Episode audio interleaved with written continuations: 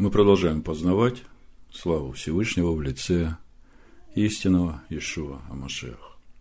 Того Ишуа Машеха, из которого, как из последующего духовного камня, течет Тора Маше. Того камня, который Всевышний положил во главу угла в своем храме. У нас сегодня сдвоенная недельная глава Беар Бехукатай. И мы заканчиваем книгу Вайкра который учит священников тому, как служить Всевышнему в его храме, в его присутствии, в святости и чистоте. Прочитаем начало нашей главы Беар, чтобы понять, что Всевышний хочет нам сегодня сказать и чему научить через эту сдвоенную недельную главу. Глава начинается с того, что Всевышний дает заповедь о седьмом годе и о пятидесятом годе. И подчеркивается в наших главах дважды, что все эти заповеди были даны Маше на горе Синай. Другими словами, вся Тора Маше – это единое откровение Всевышнего. Данное Маше на горе Синай, где ему была показана истинная скиня Всевышнего, стоящая на небесах, в которой служат ему святые его. И Маше было поверено построить образ этой скини на земле, чтобы через служение в ней приближать народ Всевышнего ко Всевышнему. И заповедь о седьмом и юбилейном годе – это тоже часть служения Всевышнему в этой небесной скине, и мы сейчас попробуем понять, что это значит для нас. Прочитаем Вайкра 25 глава с 1 по 13 стих. «И сказала Данай Маше на горе Синая, говоря, «Объяви сынам Израилевым и скажи им, когда придете в землю, которую я даю вам, тогда земля должна покоиться в субботу Адоная. Шесть лет засевай поле твое, шесть лет обрезывай виноградник твой и собирай произведения их. А в седьмой год да будет суббота покоя земли. Суббота Адоная. В Торе написано Шаббат Шабатон Ле Адонай. Поле твоего не засеивай, и виноградника твоего не обрезывай. Что само вырастет на жатве твоей, не сжинай, и гроздов с необрезанных лоз твоих не снимай. Да будет это год покоя земли. И будет это в продолжение субботы земли всем вам в пищу. Тебе и рабу твоему, и рабе твоей, и наемнику твоему, и поселенцу твоему, поселившемуся у тебя, и скоту твоему, и зверям, которые на земле твоей. Да будут все произведения ее в пищу. И насчитай себе семь субботних лет – семь раз по семи лет, чтобы было у тебя в семи субботних годах сорок девять лет. И воструби трубою в седьмой месяц, десятый день месяца, в день очищения вострубите трубою по всей земле вашей, и осветите пятидесятый год, и объявите свободу на земле всем жителям ее. Да будет это у вас юбилей, и возвратитесь каждый во владение свое – и каждый возвратитесь в свое племя. Пятидесятый год да будет у вас юбилей, не сейте и не жните, что само вырастет на земле, и не снимайте ягод с необрезанных лос ее, ибо это юбилей священным, да будет он для вас. С поля ешьте произведение ее. В юбилейный год возвратитесь каждый во владение свое. Ну, во-первых, говоря о Шмите, о седьмом годе, мы видим, что написано, что это суббота покоя земли, и это суббота к Адонаю. Шаббат Шабатон Ле Адонай. То есть речь не идет о том, чтобы по каким-то рациональным соображениям человеку держать землю под парами, ну, для того, чтобы дать ей отдохнуть. Конечно, это подразумевает отдых для земли. Но главное в этой заповеди то, что этот покой земли является шаббат шабатоном Каданаю. И вы знаете, что весь седьмой год народ Израиля посвящал все свободное время от того времени, которое они тратили на обработку земли, изучению Торы. И левиты, и священники, которые жили в пределах сынов Израилевых, они ходили и обучали народ Торе – и это было весь седьмой год. Поэтому само исполнение заповеди седьмого года является освящением и сынов Израиля, и земли, и времени. И все это приближает творение к исполнению замысла Всевышнего иметь себе жилище в мире нижних. Знаем, написано, тот, кто свято относится к святому, тот освящается.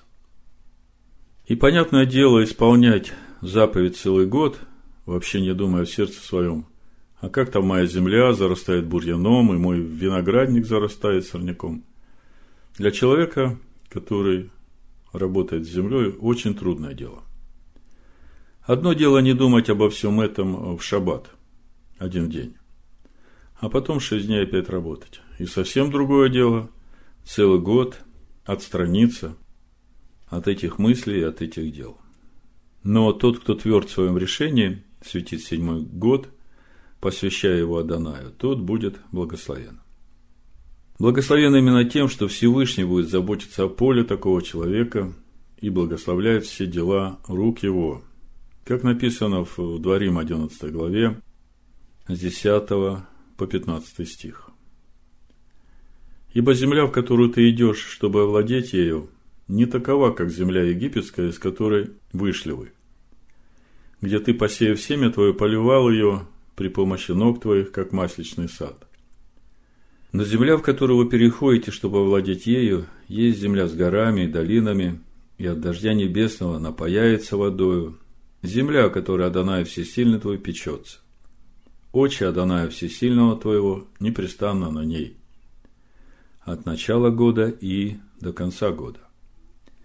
Если вы будете слушать заповеди мои, которые заповедую вам сегодня, любить Адоная Всесильного вашего и служить Ему от всего сердца вашего и от всей души вашей, то дам земле вашей дождь в свое время, ранний и поздний.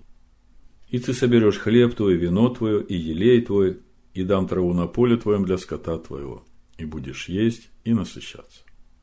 Если в пустыне присутствие Всевышнего раскрывалось через облака славы, через ман, который выпадал каждое утро, через колодец Мирьям, который сопровождал народ Израиля на всем их пути в обетованную землю, то в обетованной земле этого ничего нет. И как понять, присутствует ли в этой земле благословение Всевышнего или нет? Так вот, Всевышний говорит, если вы будете соблюдать мои заповеди, то у вас все будет вовремя, и я благословлю все дела рук ваших и охраню весь урожай ваш, потому что очи мои непрестанно над вами, над вашей землей и над всем, что вы делаете. А если теперь мы будем говорить об освящении Йовеля, то здесь уровень освящения еще выше. Потому что не сеять два года подряд, вообще не думая о своей земле, это очень высокий уровень доверия Всевышнему.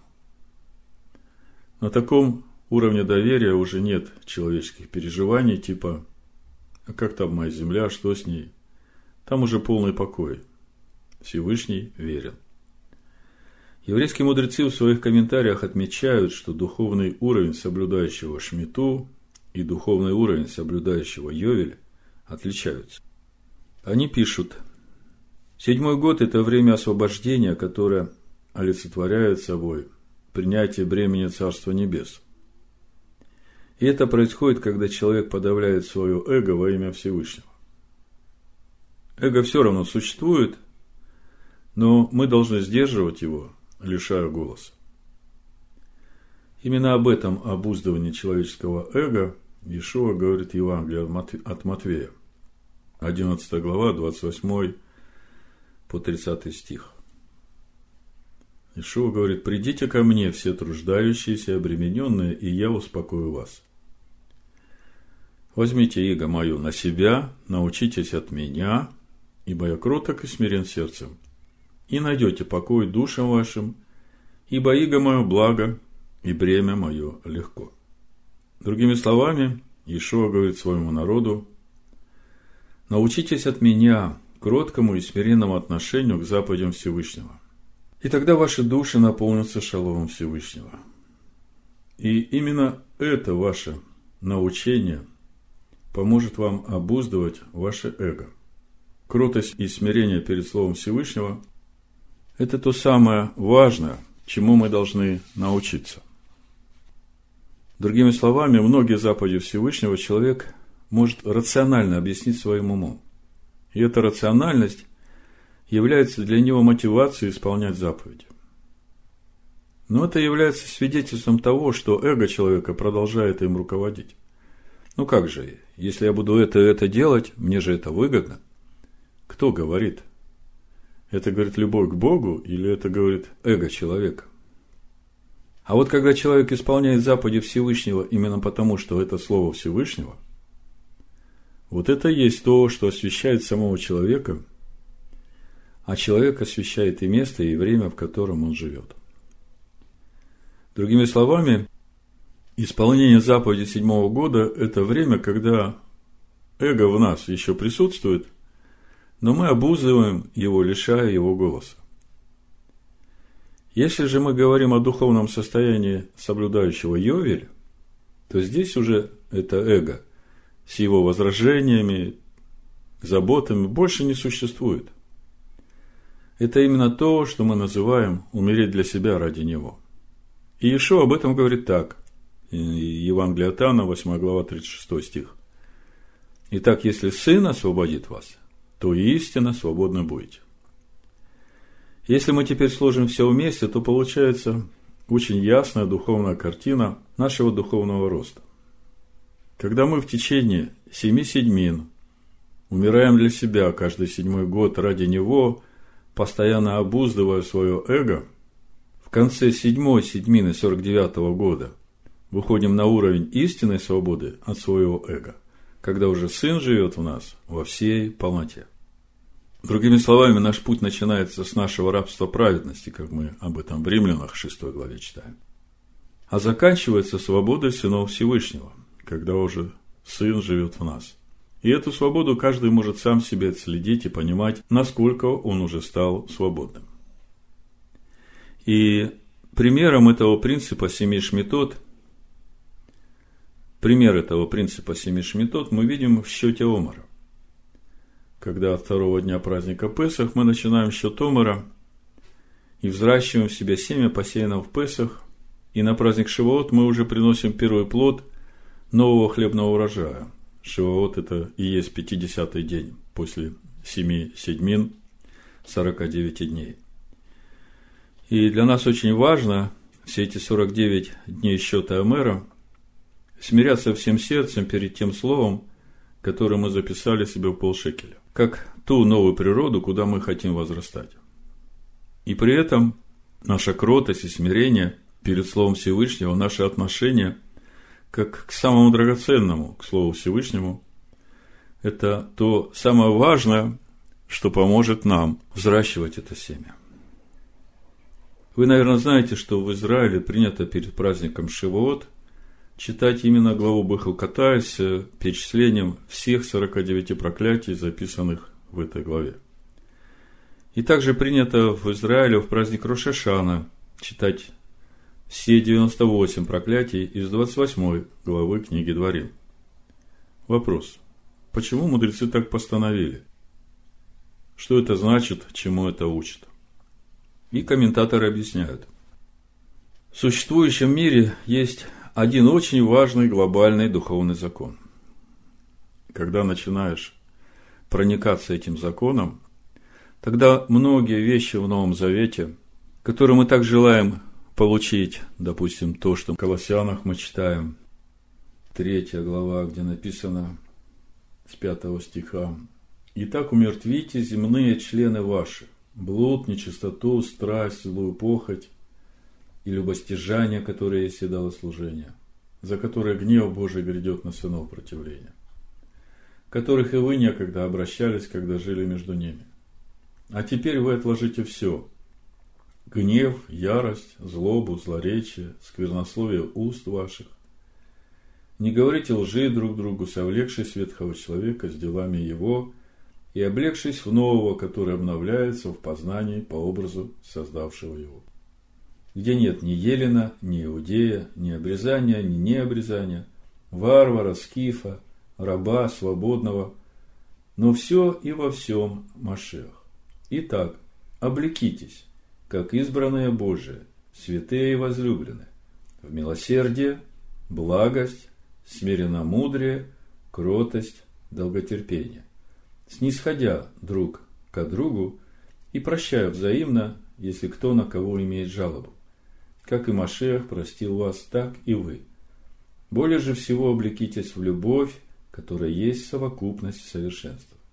И да владычествует в сердцах ваших мир Божий, которому вы и призваны в одном теле. И будьте дружелюбны. И каждый любящий Всевышнего и жаждущий возрастать в познании Его, всем сердцем желает все это обрести. Но как это сделать, умертвить эти земные члены? Как это сделать, отложить всю эту ярость, гнев, злобу? Как это сделать, чтобы облечься в нового человека? Как облечься в благость, милосердие? Как быть дружелюбным, ходить в любви? Мы все этого хотим. И каждый раз, когда снова и снова наше эго проявляет свое недовольство, мы констатируем, что мы снова угасили Духа Всевышнего, и нам снова плохо. И мы просим прощения у того, кого обидели, просим прощения у Духа Всевышнего за то, что огорчили его. Так вот, этот закон поможет каждому из нас именно в том, чтобы отложить вот эту всю нашу ветхую природу и обновляться по образу Сына Всевышнего. Звучит он очень просто. То, что ты ценишь, будет ценить тебя. Мудрецы утверждают, что этот духовный принцип работает как в одушевленном мире, так и в неодушевленном. И все в отношении к человеку. Вот короткое объяснение этого принципа. Мы знаем, что все в этом мире, видимое и невидимое, живет всесильным. То есть всесильный везде и во всем. Мы ведь знаем, Эйн от Мильвадо, нет никого кроме него. И если человек с благоговением и трепетом относится к проявлению всесильного в этом мире, пребывающим во всем сотворенном, ведь если все сотворенное им живет и движется и существует, то это значит, что он во всем. И в одушевленном, и в неодушевленном в деревьях, в камнях, в реках, в земле, в растениях.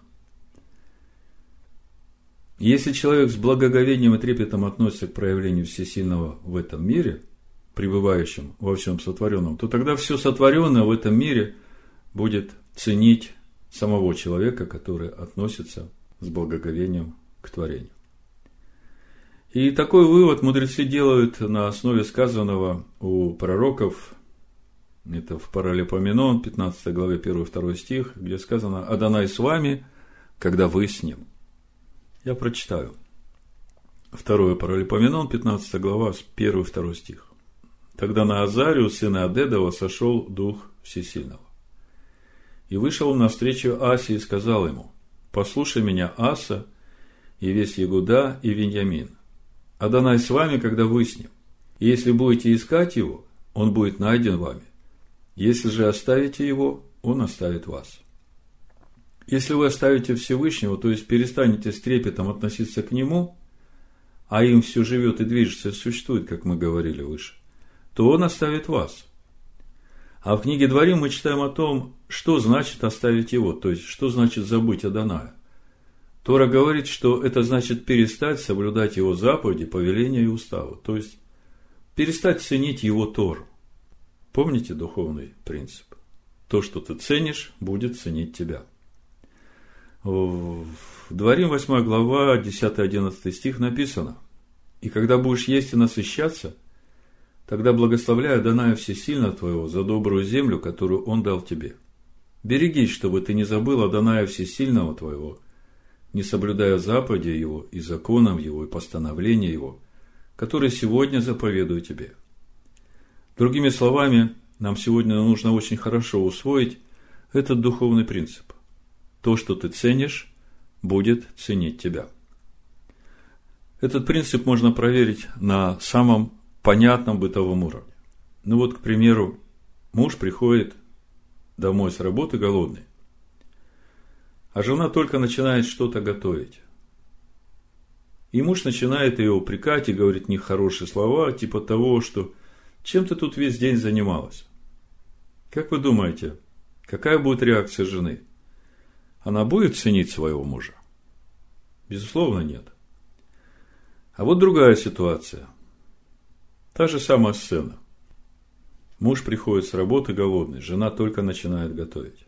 Муж это видит, засучивает рукава и начинает помогать жене готовить ужин. И говорит, я знаю, дорогая, что у тебя тоже был трудный рабочий день, и я бы хотел тебе как-то помочь. Как вы думаете, такая жена будет ценить своего мужа? Безусловно. То же самое и в наших взаимоотношениях с детьми. Мы можем их много учить, мы можем их вразумлять, наставлять. И это не будет работать, если мы не будем ценить их.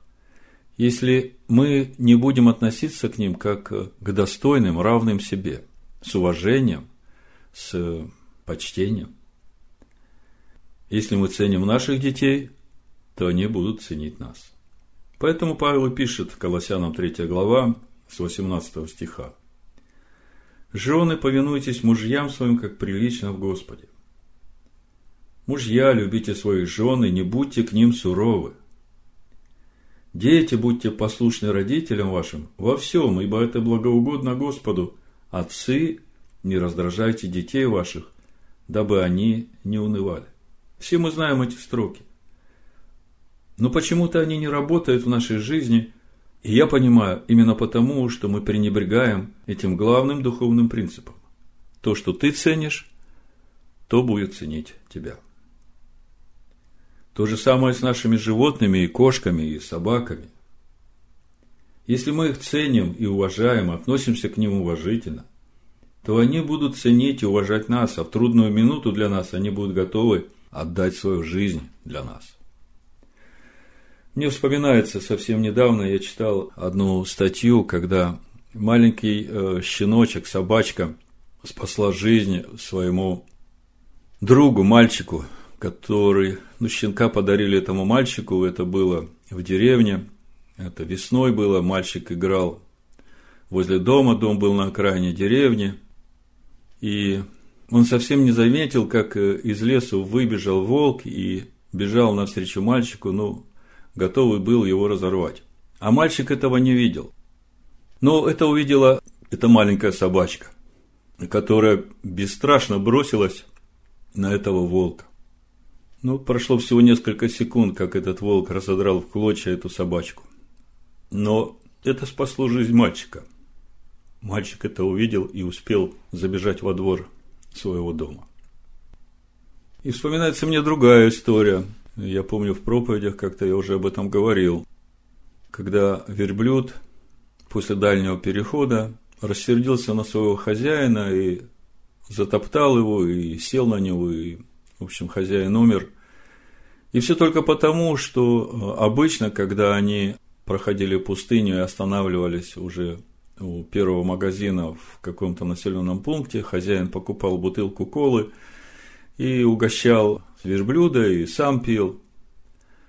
А в этот раз он почему-то это не сделал, подразнил этого верблюда, сам пил. И в итоге верблюд рассердился и растоптал своего хозяина. То есть, вот я привел несколько примеров, которые говорят о том, что действительно то, что ты ценишь, будет ценить тебя. То, что ты не ценишь, то не будет ценить тебя. И это работает на всех духовных уровнях, от одушевленного до неодушевленного, а в центре человек. Ну что нам нужно для того, чтобы научиться ценить все, что вокруг нас? Как правило, нам мешает все то же самое наше эго. Нам нужно смирить и обуздать свое эго, которое постоянно раздражается и ищет своего.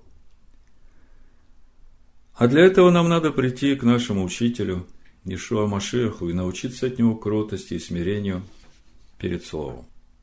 Итак, у нас был вопрос, Почему мудрецы приняли в Израиле перед праздником Шивот читать именно главу Беху Катай с перечислением всех 49 проклятий, записанных в этой главе? И также почему принято в праздник Рошашана читать все 98 проклятий из 28 главы книги Дворим? Вопрос, почему мудрецы так постановили? Мудрецы отвечают, когда народ вернулся из Вавилонского плена, и все первый раз собрались в Иерусалим на празднование праздника Рошашана, Ездра вместе с левитами встал на возвышение, взял Тору и начал читать им все 98 проклятий из 28 главы Дворим, а левиты им разъясняли каждый стих, и весь народ горько плакал. Это не имея 8 глава, 5-9 стих. И открыл Ездра книгу пред глазами всего народа, потому что он стоял выше всего народа. И когда он открыл ее, весь народ встал. И благословил Ездра Адоная Всесильного Великого, и весь народ отвечал «Аминь, аминь», поднимая вверх руки свои, и поклонялись, и повергались пред Адонаем лицом до земли. Иисус, Ваная, Шеревия, Иамина, Кув, Шафтай, Годия, Маасея, Клита, Азария, Иазават, Ханан, Филая и левиты поясняли народу закон. Между тем, как народ стоял на своем месте, и читали из книги закона Божия внятно и присоединяли толкование, и народ понимал прочитанное. Тогда Неемия, он же Тершафа и книжник Ездра, священник, и левиты, учившие народ, сказали всему народу, «День сей свят Адонаю Всесильному вашему, не печальтесь и не плачьте, потому что весь народ плакал, слушая слова Торы». Почему Ездр читал именно проклятие? Мудрецы отвечают, народ только что вернулся из плена и очень хорошо понимал, что именно потому, что они и их отцы не благоговели перед Торой, все это пришло в их жизнь. И потому они плакали и сокрушались, понимая, что нужно очень трепетно относиться к Торе и ко всем заповедям постановлениям и законам, которые Всевышний дал в Торе, в том числе и к законам седьмого года. Мы знаем, что разрушение храма и 70 лет Вавилонского плена. В основе всего этого наказания было то, что сыны Израиля не соблюдали законы седьмого года и пятидесятого. И когда Ездра увидел, что то, что прочитано было, дошло до сердец слушавших, тогда он сказал, все, хватит плакать, идите радуйтесь и славьте Всевышнего, ибо день сей свят Адонаю. Другими словами, народ, который ценит Тору, будет ценим Всевышним. И, как говорят мудрецы, Тора будет охранять сам народ. Осталось ответить на вопрос, почему перед Шавуот читают проклятие главы Бахукатай. Идея та же самая. Шавуот – это день дарования Торы. И мудрецы говорят, что именно в этот день Всевышний судит свой народ на предмет того, как много духовного плода его народ принесет в этом году. Мы все хотим принести к осени, к осенним праздникам, много плода. Так вот, от того, с каким сердцем и отношением к Торе мы подойдем к празднику Шивоот, будет зависеть, какой суд Всевышний вынесет каждому из нас о количестве урожая, который мы принесем в Суккот. Именно поэтому мудрецы постановили читать благословение проклятия главы Бухукатай перед праздником Шивоот, чтобы возбудить сердца народов Всевышнего – к трепетному отношению к его Торе. Ваекра, 26 глава, с 3 по 13 стих прочитаю. «Если вы будете поступать по уставам моим, и заповеди мои будете хранить, и исполнять их, то я дам дожди вам свое время, и земля даст произрастения свои, и дерева полевые дадут плод свой, и молодьба хлеба будет достигать у вас собирания винограда. Собирание винограда будет достигать посева, и будете есть хлеб свой досыта, и будете жить на земле вашей безопасно. Пошлю мир на землю вашу, ляжете, и никто вас не обеспокоит. Сгоню лютых зверей из земли вашей, и меч не пройдет по земле вашей.